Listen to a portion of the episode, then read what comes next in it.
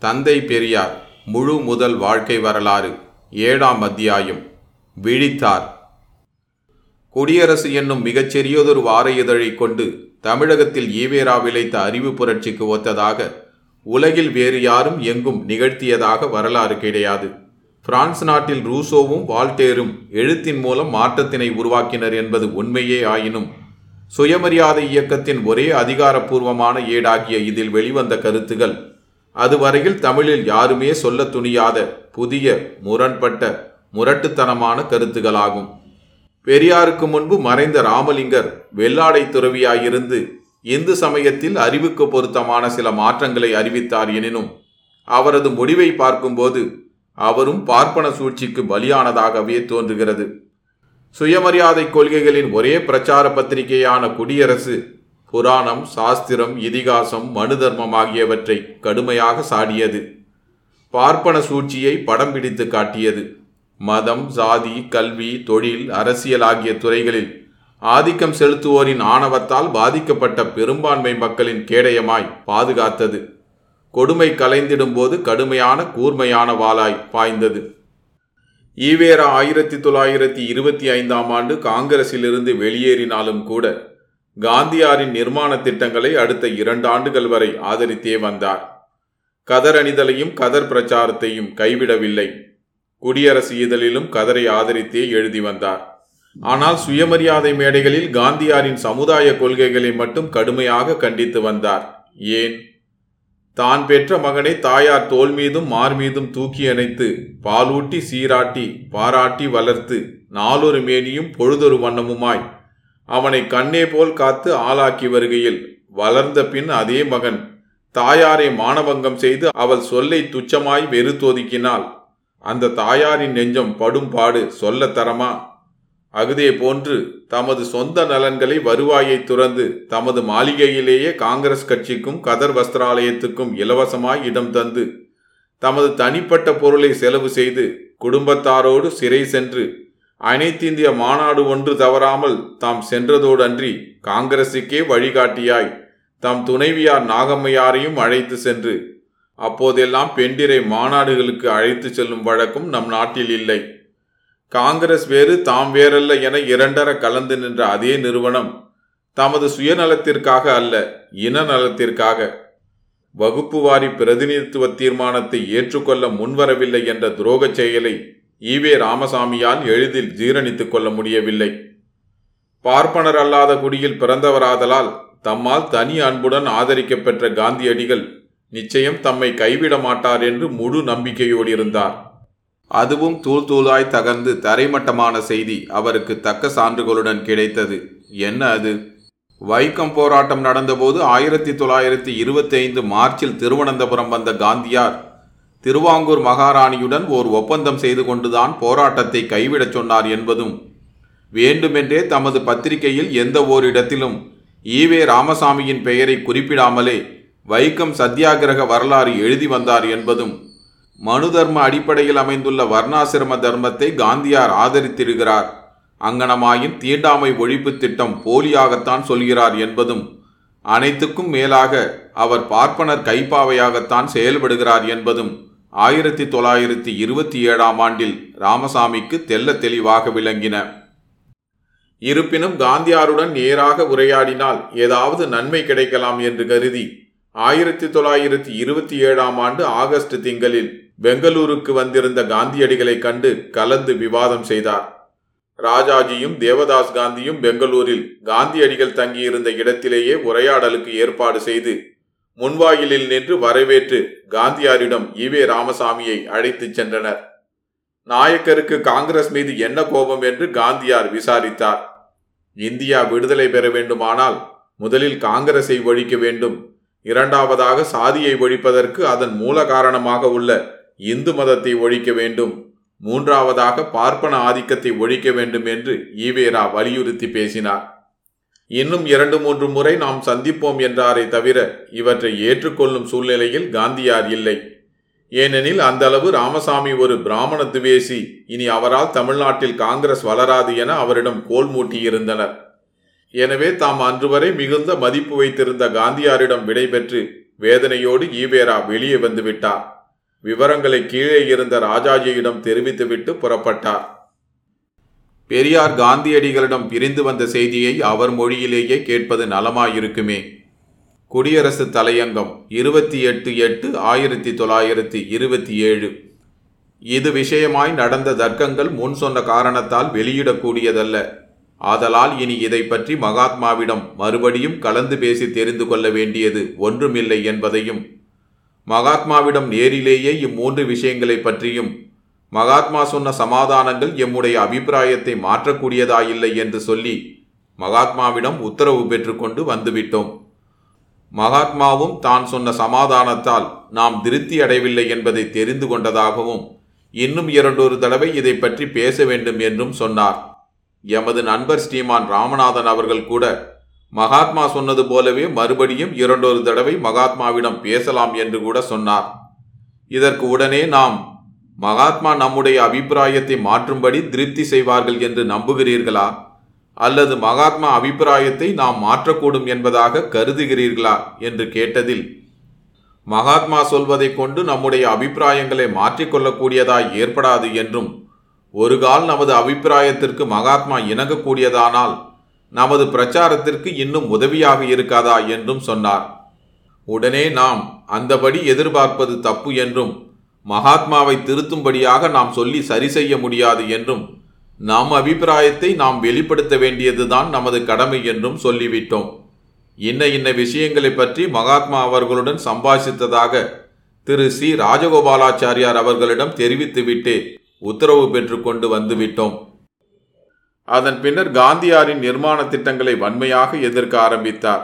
மேலும் கதர் விற்பனை நிலையங்கள் ஈவே ராமசாமியால் தான் துவங்க பெற்றவை எனினும் இந்த காலகட்டத்தில் அனைத்தும் பார்ப்பனரின் வேட்டை கலங்களாக மாறியிருந்தன. தீண்டாமை ஒழிப்பின் அச்சலமும் தெரிந்து போய்விட்டது. கள்ளுக்கடை மறியல் அல்லது ஒழிப்பு என்பதும் சிறிது காலத்துக்கு பின்னர் வெட்ட வெளிச்சமாகிவிட்டது. காந்தியார் தமது பிடிவாதமான வர்ணாசிரம தர்ம ஆதரவை அடுத்த திங்கள் சென்னை வந்தபோதும் காட்டிக்கொண்டார் அங்கு நீதி கட்சியின் சார்பில் தம்மை சந்தித்து தமிழக பார்ப்பனரின் ஆதிக்க நிலையை எடுத்து காட்டிய சர் ஏ டி பன்னீர்செல்வம் தமிழவில் தாவே உமா மகேஸ்வரனார் ஆகியோரின் நியாயவாதங்களையும் காந்தியார் புறக்கணித்து விட்டார்.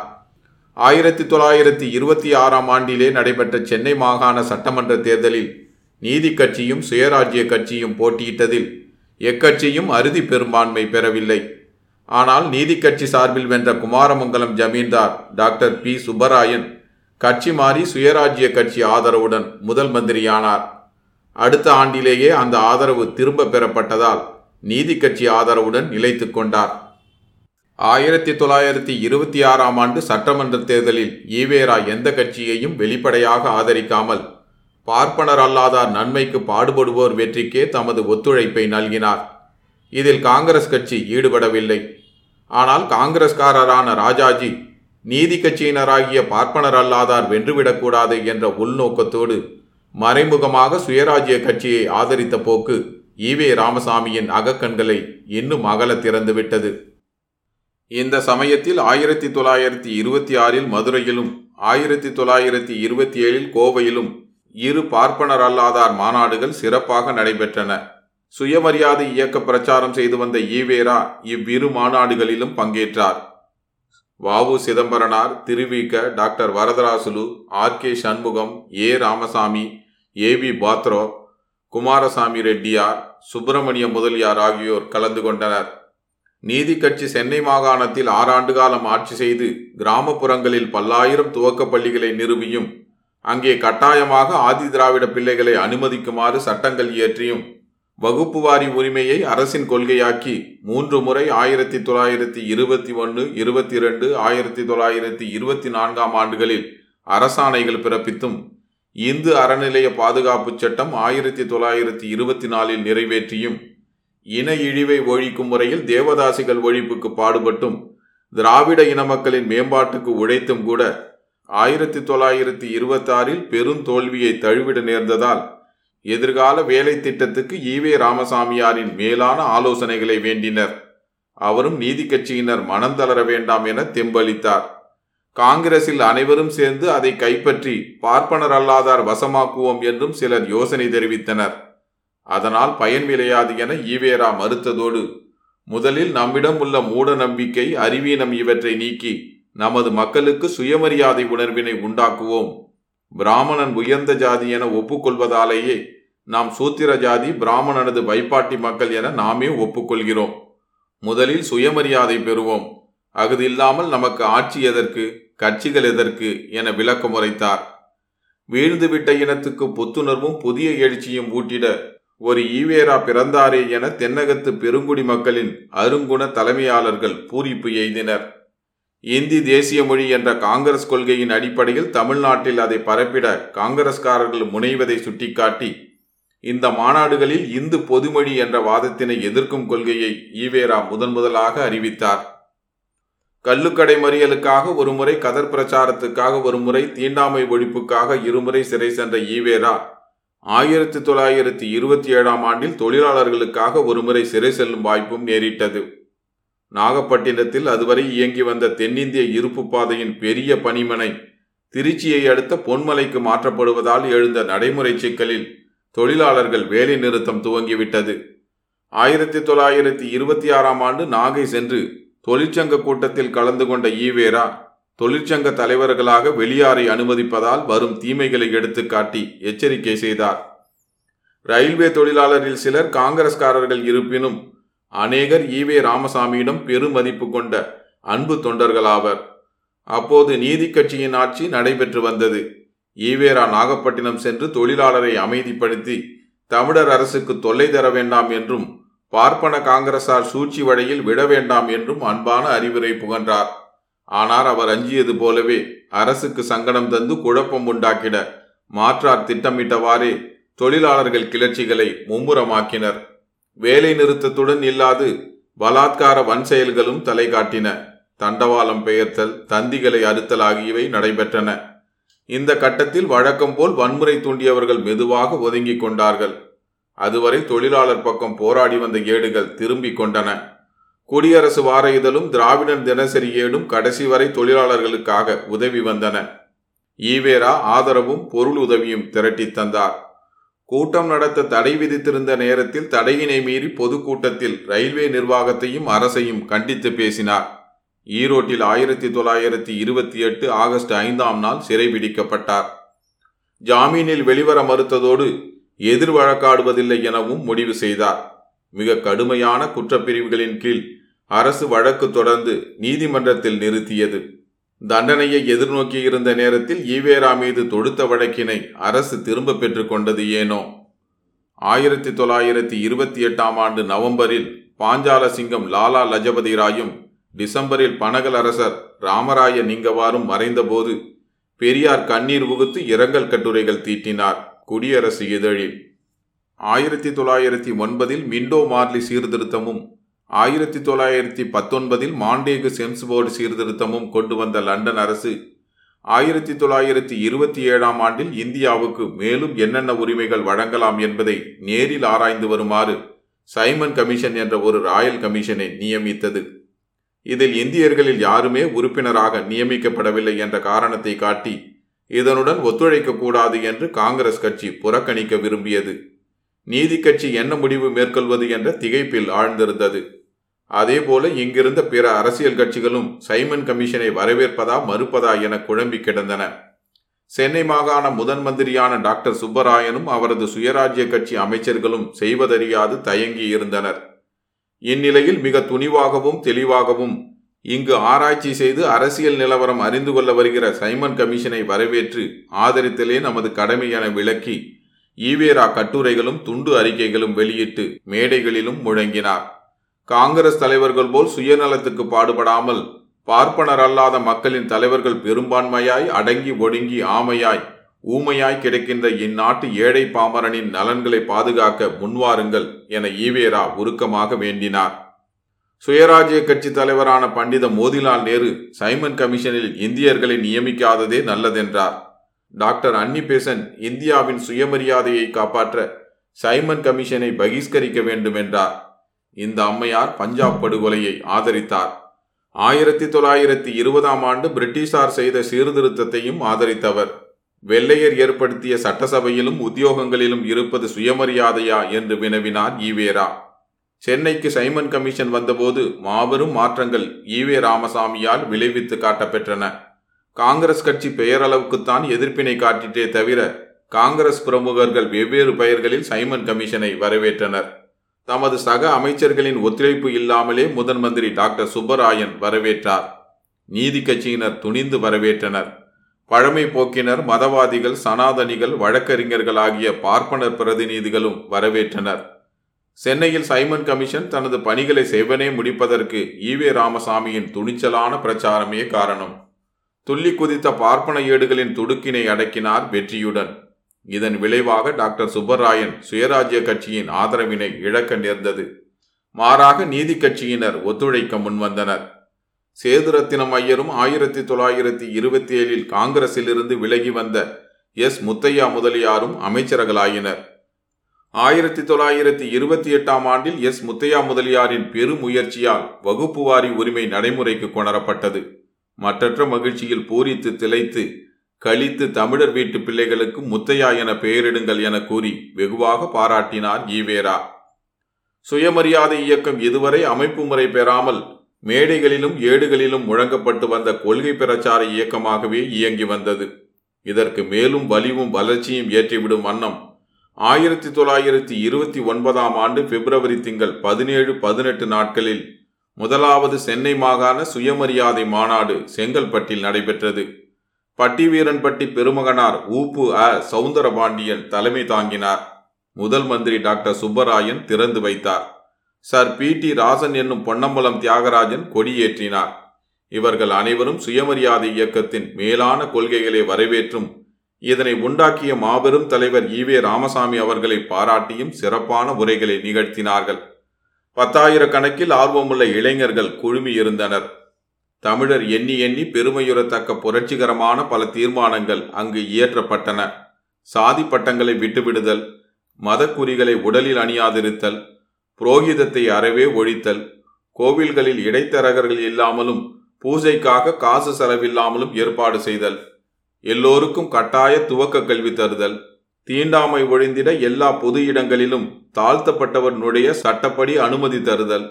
அரசு அலுவல்களில் முதலிடம் தாழ்த்தப்பட்டோருக்கே அளித்தல்.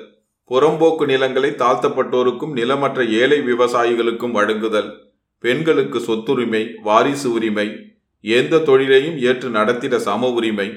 பதினாறு வயதுக்கு பின் திருமணம் செய்ய மனவிலக்கு பெற விதவை மறுமணம் புரிய உரிமை கொடுத்தல். துவக்க கல்வி ஆசிரியர்களாக பெண்களையே நியமித்தல். ஏழை மாணாக்கருக்கு இலவச உடை உணவு புத்தகம் தருதல். ரயில்வே உணவு விடுதிகளில் சாதி பாகுபாடுகளை ஒழித்தல். மத விஷயங்களில் அரசு தலையிடாமல் நடுநிலைமை வகிப்பதால் பெரும்பான்மை மக்களின் உரிமைகள் பாதிக்கப்படுவதால் சட்டப்படி அவர்களுக்கு பாதுகாப்பு தருதல். அனைத்துக்கும் முத்தாய்ப்பு வைப்பது போல் சமூக முன்னேற்றத்திற்கும் சமூக விடுதலைக்கும் பாடுபட சுயமரியாதை இயக்கம் கண்ட ஈவே ராமசாமி பெரியார் அவர்களை பாராட்டுவதோடு அவர் தலைமையில் பரிபூரண நம்பிக்கை தெரிவிப்பது என்ற தீர்மானமும் நிறைவேற்றப்பட்டது. சுயமரியாதை இயக்கத்துக்கு சூடு பிடித்து விட்டது. சொரணை இழந்து சோம்பி கிடந்த தமிழ் மக்களின் துருப்பிடித்த மூளைக்கு சாணை தீட்டப்பட்டது. வெட்டாத கத்திகளை வீச முடியாத கரங்களால் வீசி சுயமரியாதை இயக்கத்தையும் ஈவேரா பெரியாரையும் நாவில் நரம்பின்றி தூற்றினர் பாதிக்கப்பட்டோர். காங்கிரஸ் போர்வையில் மதவாதிகளின் பின்னிருந்து பார்ப்பனர் தூபம் போட்டனர். தேசபந்து நவசக்தி சுதேசமித்திரன் ஏடுகள் அதிகமாக தாக்கத் தொடங்கின. நாத்திகர் தேச துரோகி மத துவேசி வகுப்புவாதி என்ற பட்டங்கள் ராமசாமி பெரியாருக்கு அந்த வட்டங்களால் வழங்கப்பட்டன.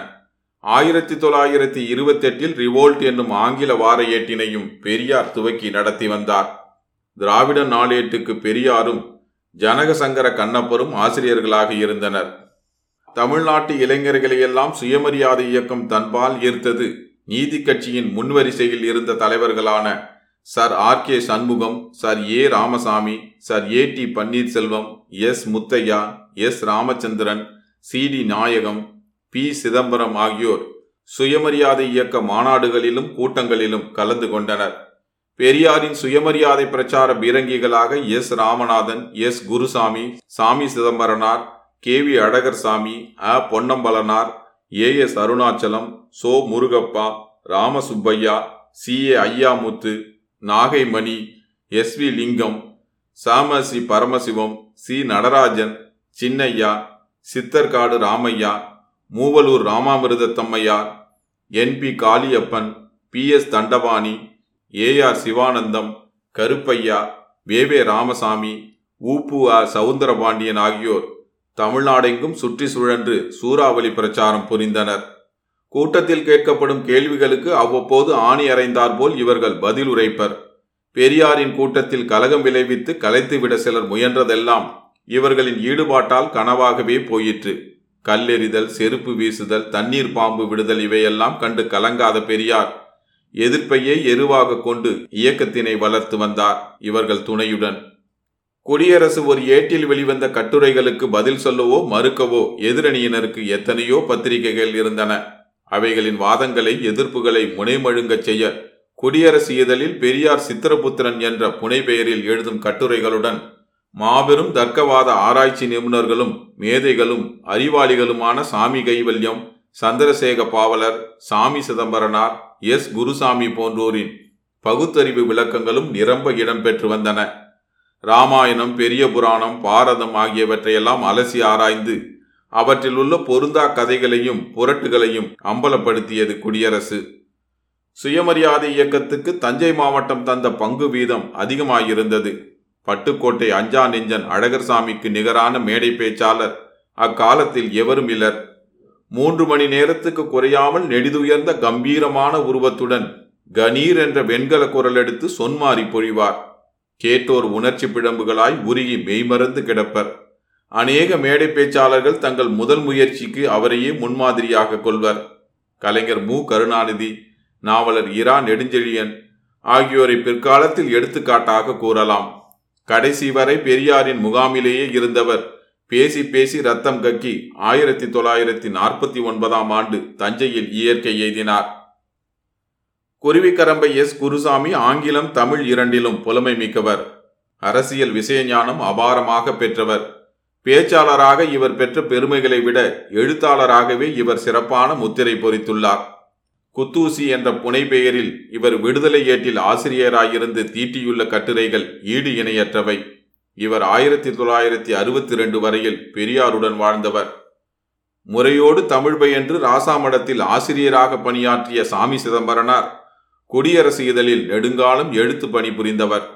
பெரியாரிடம் நீண்ட நாள் தங்கியிருந்து ஆயிரத்தி தொள்ளாயிரத்தி நாற்பது முதல் பிரிந்து வாழ்ந்தார். ஆயிரத்தி தொள்ளாயிரத்தி ஐம்பதில் பெரியாரிடம் திரும்பி வந்து மீண்டும் ஆயிரத்தி தொள்ளாயிரத்தி ஐம்பத்தி ஒன்னில் விடுதலை நாளேட்டில் சிறிது காலம் ஆசிரியராக பணியாற்றினார். இறுதி வரை சுயமரியாதை கொள்கைகளை கைவிடவில்லை. ஆராய்ச்சி நூல்கள் பல வெளியிட்டுள்ளார். ஈடில்லா புகழ் சேர்க்கும் வண்ணம் தமிழர் தலைவர் என்ற இவரது நூலைப் போல் தமிழில் ஒரு சிறந்த வாழ்க்கை வரலாற்று நூல் வேறு கிடையாது. துணைவியார் சிவகாமி அம்மையார் சென்னையில் தமிழ் தொன்றாற்றி வருகிறார். மகளிர் குலதிலகம் வீராங்கனை மூவலூர் ராமாமிர்தம் அம்மையார் டாக்டர் அன்னிபேசன் போன்ற தோற்றமுடையவர். அழுத்தமான குரல் ஆவேசமான பேச்சு. தேவதாசி குலத்தில் பிறந்து சிறந்த சுயமரியாதைக்காரராகி அந்த பொட்டு கட்டும் முறையை ஒழிக்க பாடுபட்டவர். தாசிகள் மோசவலை என்ற புத்தகம் இயற்றியவர். ஆயிரத்தி தொள்ளாயிரத்தி நாற்பத்தி ஒன்பதில் திராவிட முன்னேற்ற கழகத்தில் சேர்ந்து இறுதி மூச்சு வரை இயக்க பணியாற்றியவர்.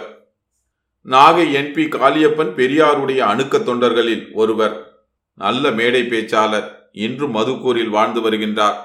இயக்கத்தின் பழைய செய்திகளை பெருமிதத்துடன் நினைவு கூர்ந்து நிரல்பட சுவை கூட்டிச் சொல்பவர். மாயூரம் சி நடராஜன் சித்தர்காடு ராமையா சின்னையா நாகை மணி இவர்களெல்லாம் பேச்சாளர் என்பதை விட அமைப்பாளர் என்ற சொல்லே பொருந்தும்.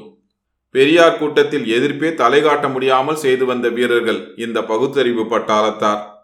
சர் ஏடி பன்னீர்செல்வம் பண்பாளர் பெரியாரின் அன்புக்குரியவர். உயர் பதவி ஏற்க லண்டன் சென்றபோது விமானமே காணாமற் போய் முடிவு தெரியாமல் அகால மரணமடைந்த பெரு வீரர் பெரும்பண்ணையூரை சார்ந்தவர். தஞ்சை தமிழவேல் உமா மகேசனார் வழக்கறிஞர் கரந்தை தமிழ்ச்சங்கம் நிறுவிய சான்றோர். இவர் நண்பர் ஐ. குமாரசாமியார் நெடும்புலம் சாமியப்பா இவர்கள் எல்லாம் நீதி கட்சியினராயினும் பெரியாரை மதித்து கொண்டாடிய மாண்பு மிக்கவர்கள் தஞ்சை மாவட்டத்தின் பட்டியல் பிற்பகுதியிலும் தொடர்கிறது. துவக்கம் முதல் பெரியாருடன் இருந்த எஸ். ராமநாதன் எம்ஏபிஎல் ஆயிரத்தி தொள்ளாயிரத்தி முப்பத்தி எட்டில் ராஜாஜியுடன் காங்கிரஸில் மீண்டும் சேர்ந்து அமைச்சராகிவிட்டார். ஆனால் ஆயிரத்தி தொள்ளாயிரத்தி ஐம்பது ஐம்பத்தொன்னில் வகுப்புரிமை போராட்டத்தில் பெரியாரிடம் இணைந்து பணியாற்றினார். அவர் இளவல் மாயூரம் எஸ் சம்பந்தம் ஆயிரத்தி தொள்ளாயிரத்தி முப்பத்தெட்டு இந்தி எதிர்ப்பு போரில் சர்வாதிகாரியாகி சிறை ஏகினார் இறுதி வரை பெரியாரின் நண்பராக இருந்தார். சிவகங்கை வழக்கறிஞர் எஸ் ராமச்சந்திரன் அகமுடையார் வகுப்பில் பெருந்தலைவர். சுயமரியாதை இயக்கத்தில் அளவு கடந்த பற்றுள்ளவர். ஆயிரத்தி தொள்ளாயிரத்தி இருபத்தி ஒன்பதில் திருநெல்வேலி சுயமரியாதை மாநாட்டுக்கு தலைமை ஏற்று அரிய கருத்துக்களை வழங்கியவர். நாற்பத்தி எட்டாம் வயதில் இருபத்தி ஆறு இரண்டு ஆயிரத்தி தொள்ளாயிரத்தி முப்பத்தி மூணில் அகால மரணமடைந்த போது பெரியார் எல்லையற்ற துயரமடைந்தார். இவரது மகன்தான் பிற்காலத்தில் சர்வீஸ் கமிஷன் தலைவராயிருந்த ராமசுப்பிரமணியம். இவருடைய உறவினர்கள் அத்தனை பேரும் வழக்கறிஞர்கள். சுயமரியாதை இயக்கம் திராவிடர் கழகம் இவற்றில் முழுமூச்சுடன் ஈடுபட்டவர்கள். சிவகங்கை ஆர் சண்முகநாதன் கே ராஜசேகரன் ஆகியோர் கழகத்தின் முக்கிய பொறுப்பேற்றனர். குடும்பமே இயக்கத்துக்காக அர்ப்பணிக்கப்பட்டதாகும். பூவாலூர் ஆ. பொன்னம்பலனார் அளவு விரைவாக மேடையில் பேசவல்லார். இன்று ஒரே ஒருவர்தான் இருக்கின்றார். அவர் பெயர் கி. வீரமணி எம்ஏபிஎல் போட்மெயில் பொன்னம்பலனார் என்றே மக்கள் அன்புடன் அவரை அழைத்தனர். பெரியாருடனும் தனித்தும் தமிழகத்திலும் மலேயாவிலும் இவர் சென்று பேசாத ஊரே கிடையாது. திமுக கழகத்தில் சேர்ந்து இறுதி நாள் வரை இயக்க பணியாற்றினார். கோவை சி ஏ ஐயாமுத்து இறுதி வரை சுயமரியாதை காங்கிரஸ்காரராய் இருந்து ஆயிரத்தி தொள்ளாயிரத்தி எழுபத்தி ஐந்தில் மறைந்தார். ஆங்கில பெண்மணியான மிஸ் மேயோ தனது இந்திய தாய் என்ற நூலில் இந்திய மக்கள் கல்வி அறிவில்லாமல் இருப்பதற்கு காரணம் பார்ப்பனர்களே என்று குறிப்பிட்டிருந்தார். குப்பைக்காரி என்றெல்லாம் தேசிய தலைவர்கள் மேயோவை ஏசினபோது அவர்களுக்கு பதிலளிக்கும் முறையில் எழுதப்பட்ட மேயோ கூற்று மெய்யா பொய்யா என்ற இவரது நூல் பிரச்சினைக்குரியதாய் விளங்கிற்று. நல்ல தமிழ் அறிவு கொண்ட பேச்சாளர் எழுத்தாளர் கவிஞர். வாயிசு சண்முகம் முருகப்பா ராமசுப்பையா ஆகியோர் செட்டிநாட்டு பகுதியில் இயக்க வளர்ச்சிக்கு உரமேற்றிய அன்பர்கள். ராமசுப்பையா திமுக கழகத்தில் இன்றும் முதிய தொண்டர். வாயிசு சண்முகம் மறைந்த பின்னும் முன்னர் அவரால் கலப்பு திருமணம் செய்து கொள்ளப்பட்ட மஞ்சுளாபாய் அம்மையார் தமது முதுமையிலும் இயக்க பணியில் ஈடுபட்டுள்ளார். பெரியார் மணியம்மை குழந்தைகள் காப்பகத்தை பார்த்துக் கொள்கிறார் இப்போது. எஸ் வி லிங்கம் தண்டபாணி ஆகியோர் நல்ல விதண்டாவாதிகள். யாரும் இவர்களிடம் அகப்பட்டு சொற்போராடி மீள முடியாது. சவுந்தரபாண்டியனாரும் ராமசாமியாரும் மதுரை ராமநாதபுரம் மாவட்டங்களில் நாடார் சமூகத்திடையே இயக்கம் வேரூன்றி செல்வாக்கு பெற இறுதி வரை உழைத்தவர்கள். ஆயிரத்தி தொள்ளாயிரத்தி நாற்பத்தி ஐந்துக்கு பின் சவுந்தரபாண்டியனார் ஒதுங்கி வாழ்ந்தார். ஆயிரத்தி தொள்ளாயிரத்தி எழுபத்தி ஒன்பதில் மறைந்த வேவ ராமசாமி முதிய வயதிலும் சுயமரியாதை வீரராய் விளங்கினார். குடியரசு எழுத்தாளர்களில் சந்திரசேகர பாவலர் நல்ல தமிழ் வடமொழி பாண்டித்யம் உள்ளவர். புராண இதிகாச நூல்களை அலசி ஆராய்ந்தவர். பெரியாரின் பகுத்தறிவு கொள்கைக்கு எருவிடுவது போல் இவரது தெளிவான கட்டுரைகள் செறிவுடன் மறுக்க முடியாத ஆதாரங்களுடன் விளங்கின. பகுத்தறிவு எழுத்தாளர்களில் பழைய பெரியோர் வரிசையில் முதலிடம் சாமி கைவல்யம் அவர்களுக்கே. கள்ளிக்கோட்டையில் பிறந்து திருச்சியில் பயின்று இந்தியா முழுவதும் சுற்றி அலைந்தவர் கோவை மாவட்டத்தில் இவருக்கு அதிக செல்வாக்கு. இவரை அறியாத மக்களே கிடையாது. பொன்னுசாமி என்ற இயற்பெயர் மறைந்தது. கைவல்ய நூலை பற்றி அதிகமாக விவாதம் செய்து வந்ததால் கைவல்ய சாமியார் என்ற பெயரே நிலைத்தது. தர்க்கம் செய்வதில் இவருக்கு இணையானவர் யாரும் இல்லர். கற்றறிந்தவர்களாக கருதப்பட்ட ஆத்திக பெரியோர் பலர் இவரிடம் வாதிர அஞ்சி ஓடி ஒளிவர். பெரியாருடைய இருபத்தி நான்காம் வயது முதல் இவர் நண்பர். சிறிது மூத்தவர். கருத்த உயர்ந்த மேனி வெளுத்த முடி மழித்த முகம் வெள்ளை வேட்டி வெண்மையான தொலதொல அங்கி கையில் மெலிந்த நீண்ட ஒரு தடி. வேறு ஒன்றும் சொத்து கிடையாது. எங்கு சென்றாலும் மரியாதையான அன்பான உபசரணை. கண்டவுடன் வாங்கசாமி என வாஞ்சையுடன் அழைத்து முதலில் வெற்றிலை பாக்கு வாங்கி வந்து கைவல்ய சாமியை பெரியார் உபசரிப்பார். அங்கேயே உட்கார்ந்து ஆராய்ச்சி பொருள் நிறைந்த அறிவு கமழும் கட்டுரை எழுதி தந்து சென்று விடுவார் கைவல்ய சாமியார். சுயமரியாதை சேனா வீரர்கள் இன்னும் எண்ணற்றோர். எழுதிட இயலுமா? பெரியாரின் புயல்வேக பணிகளால் வைதீகம் ஆடி அலறி துடித்தது. பரம்பரையாய் அரசியலிலும் ஆன்மீகத்திலும் தலைமை பீடத்தில் அமர்ந்து கொண்டு நகத்துக்கு அழுக்குப்படாமல் வெயிலில் அலையாமல் மேனி குலையாமல் வாழ்வின் எல்லா அம்சங்களையும் நல்ல வண்ணம் அனுபவித்து வந்த ஆதிக்கபுரியினர். மதத் தலைவர்களை சரணடைந்து பெரியாரை மடக்கிவிட மணப்பால் குடித்தனர். சிருங்கேரி மடத்து சங்கராச்சாரியார் முயன்று பார்த்தார். நாயக்கர்வாலும் அவரது பாரியாலும் பொதுநலத்தொண்டு செய்து வருவதை தாம் பாராட்டுவதாகவும் அவர்கள் இருவரும் தம்மை சந்திக்க தாம் விழைவதாகவும் திருமுகம் அனுப்பியிருந்தார். அவரை சந்திப்பதால் இயக்கத்துக்கு எல்லளவு பயனும் ஏற்பட போவதில்லை எனும் தமது தோழர்களின் கருத்தை மதித்து பெரியார் சங்கராச்சாரியாரின் அழைப்பினை ஏற்றுக்கொள்ளவில்லை என பணிவுடன் தெரிவித்தார். வெறும் வாய்ச்சொல் வீரர்களாக சுயமரியாதை இயக்கத்தவர் விளங்கிட மாட்டார்கள் என மெய்ப்பிக்குமாறு நிறைய சுயமரியாதை கலப்பு மனங்களை நடத்திட வைத்தார் பெரியார். குறிப்பிடத்தக்க இணைகளாக சிதம்பரனார் சிவகாமி குருசாமி குஞ்சிதம் சிதம்பரம் ரங்கம்மாள் முருகப்பா மரகதவல்லி சண்முகம் மஞ்சுளாபாய் ராமசுப்பிரமணியம் நீலாவதி ரத்தின சபாபதி அன்னபூரணி ராமசுப்பையா விசாலாட்சி ஆகியோர் விளங்கினார்கள். இவையன்றி நாடு முழுவதும் ஏராளமான விதவை திருமணங்கள் புரோகிதம் சடங்கு ஒழித்த திருமணங்கள் ஆகியவற்றையும் பெரியார் நடத்தி வந்தார். பெண்ணுரிமை பெணுவதில் கண்ணும் கருத்துமாயிருந்த பெரியார் ஆயிரத்தி தொள்ளாயிரத்தி இருபத்தி எட்டாம் ஆண்டில் முதன் முதலாக கர்ப்ப ஆட்சி என்ற குறைவாக குழந்தை பெறும் குடும்ப நலத்திட்டத்தை கொள்கையாக அறிவித்து பிரச்சாரமும் செய்து வந்தார். தமிழ்நாட்டில் மிக நல்ல வகையில் சுயமரியாதை கருத்துக்கள் வேர்விட்டு முளைத்தன. இந்த முறையில் சொல்லும் செயலும் ஒருமித்து விளங்கியதால் மிக குறுகிய கால அளவான நான்கைந்து ஆண்டுகளில் ஆயிரத்தி தொள்ளாயிரத்தி இருபத்தி ஐந்து முதல் இருபத்தி ஒன்பது வரையில் தமிழகத்தில் சுயமரியாதை இயக்கத்திற்கு கடைக்கால் நன்கு போடப்பட்டுவிட்டது.